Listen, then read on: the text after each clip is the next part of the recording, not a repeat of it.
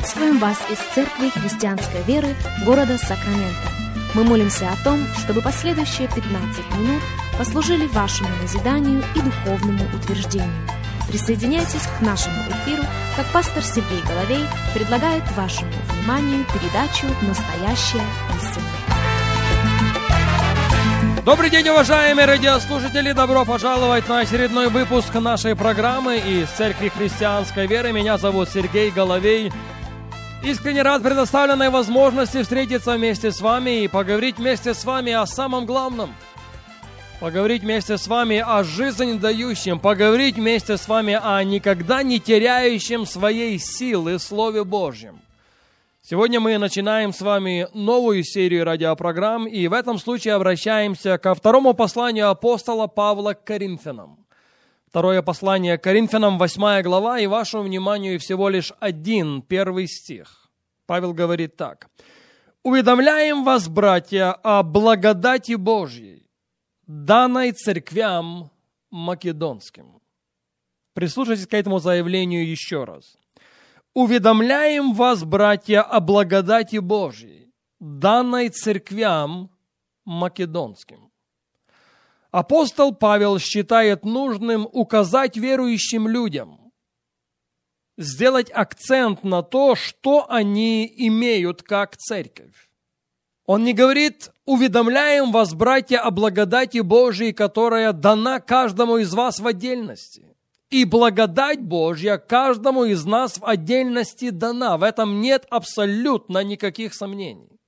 Но он ведет речь о благодати Божьей для церкви. Другой раз, быть может, и мы слышим об этом, но не придаем большого значения. А надо. Потому что у Бога есть благодать, у Бога есть помазание как для каждого из нас – так и для всей церкви. Я повторю это еще раз. У Бога есть сила, у Бога есть благодать, у Бога есть помазание как для каждого из нас в отдельности, так и для всей церкви. И о некоторых закономерностях в этом отношении я с вами хотел бы порассуждать. Давайте посмотрим сначала на оригинальный замысел Бога. Это хорошо продемонстрировано для нас на примере израильского народа.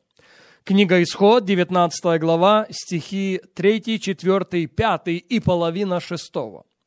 Моисей взошел к Богу на гору, и возвал к нему Господь с горы, говоря, «Так скажи дому Израилеву и возвести сынам Иаковлевым. Вы видели, что я сделал египтянам, и как я носил вас, как бы на орлиных крыльях, и принес вас к себе. Если у вас есть возможность выделить это выражение, пожалуйста, сделайте это. Я носил вас как бы на орлиных крыльях. И моя цель, моя конечная задача сводилась к тому, чтобы принести вас, каждого из вас, к себе. Итак, если вы будете слушать гласа моего и соблюдать завет мой, то будете моим уделом из всех народов, ибо моя вся земля, а вы будете у меня царством священников. Слышите? Бог, обращаясь к израильскому народу, говорит, вы будете у меня царством священников. Нет, не царством, в котором есть священники или священнический род, но царством священников. А теперь я спрашиваю, им понравилась такая новость? Чем вы думаете, их реакция на это сообщение была вызвана? Исход, 20 глава, стихи 18 и 19. Весь народ видел громы и пламя, и звук трубный, и гору дымящуюся, и, увидев то, народ отступил и стал вдали. И сказал Моисею, говори ты с нами, а мы будем слушать. Но чтобы не говорил с нами Бог, дабы нам не умереть. Я полагаю, что их реакция была вызвана двумя следующими причинами. Первое. За 400 лет рабства в Египте у них сформировалась модель служения, предусматривающая как минимум два класса – священнический и класс, который следует за священниками. Вторая. В священстве больше ответственности, чем привилегий. Я повторю это еще раз. В священстве больше ответственности, чем привилегий. Более того, подчас священство – это очень и очень тяжелый труд. Как видим на примере израильского народа, оригинальный или изначальный Божий план не сработал. Они сказали Моисею тогда, не надо, чтобы Бог говорил с нами. Будь нашим представителем. Нас два класса устраивает полностью. Ты и тебя окружающие будут в священническом классе. Ты и тебя окружающие будут в высшем эшелоне, в высшем ранге. А нас устраивает то, что мы имеем.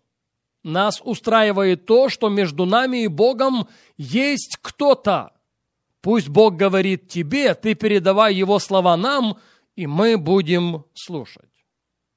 Такой вариант подходил для народа израильского. Но я не думаю, что такой вариант устраивал Бога. Потому что его слова настолько же насущны сегодня, насколько они были актуальными много-много-много тысячелетий тому назад. «Я принес вас», он говорит, к себе. Это мечта, это цель, это то, что он до сих пор лелеет в своем сердце. Чтобы ты и я, чтобы каждый независимо принадлежал Ему и только Ему, чтобы ты и я, и каждый из нас были с Ним, были рядом с Ним. В силу этого Бог попробовал еще один раз. И об этом мы читаем в Деянии апостола во второй главе, в первом стихе. Слушайте внимательно. При наступлении Дня Пятидесятницы все они были единодушно вместе. И внезапно сделался шум с неба, как бы от несущегося сильного ветра и наполнил весь дом, где они находились. И явились им разделяющиеся языки, как бы огненные, и почили по одному на каждом из них. В день Пятидесятницы все были наполнены одним и тем же духом. Не было никаких разделений, не было никаких классов. В числе собравшихся было одиннадцать учеников Иисуса Христа – Заметим, они не были выделены чем-то особенным. Тот же самый дух, который почил на Петре, почил на всех остальных. И тот же самый дух, который почил на всех остальных, был в равной мере и уделом Петра. Я делаю на это ударение.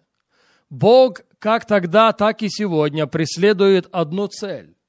Он хочет возбудить в нас, в каждом из своих последователей, глубочайшее осознание нашего с вами священнического призвания.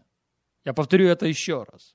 Сегодня, как и много столетий тому назад, Бог хочет возбудить в каждом из своих последователей осознание нашего с вами священнического призвания. Что в этом отношении говорит нам уже вышеупомянутый Петр? 1 Петра 2.9. Но вы род избранный, царственное священство. Не кто-то в отдельности. Это его обращение каждому, кто принял искупительную жертву Иисуса Христа в свое сердце. Вы род избранный. Вы царственное священство. Позволите ли вы Богу? Согласитесь ли вы с тем, чтобы стать воплощением Божьей мечты в вашей жизни. Согласитесь ли вы с тем, чтобы Бог увидел в вас олицетворение того, что Он через все века и столетия вынашивал в своем сердце? Я заканчиваю сегодняшний эфир, цитирую для вас Деяния апостолов, третью главу, стихи 19, 20 и 21. «Итак, покайтесь и обратитесь, чтобы загладились грехи ваши, да придет время отрады от лица Господа, и да пошлет Он вам предназначенного Иисуса Христа, которого небо должно было принять до времени, совершение всего, что говорил Бог устами всех святых своих пророков. Как видим, небеса удерживают Иисуса Христа до времени, до времени, как английский перевод говорит, восстановления всех вещей. И одна из них это восстановление священнического призвания каждого последователя Иисуса Христа.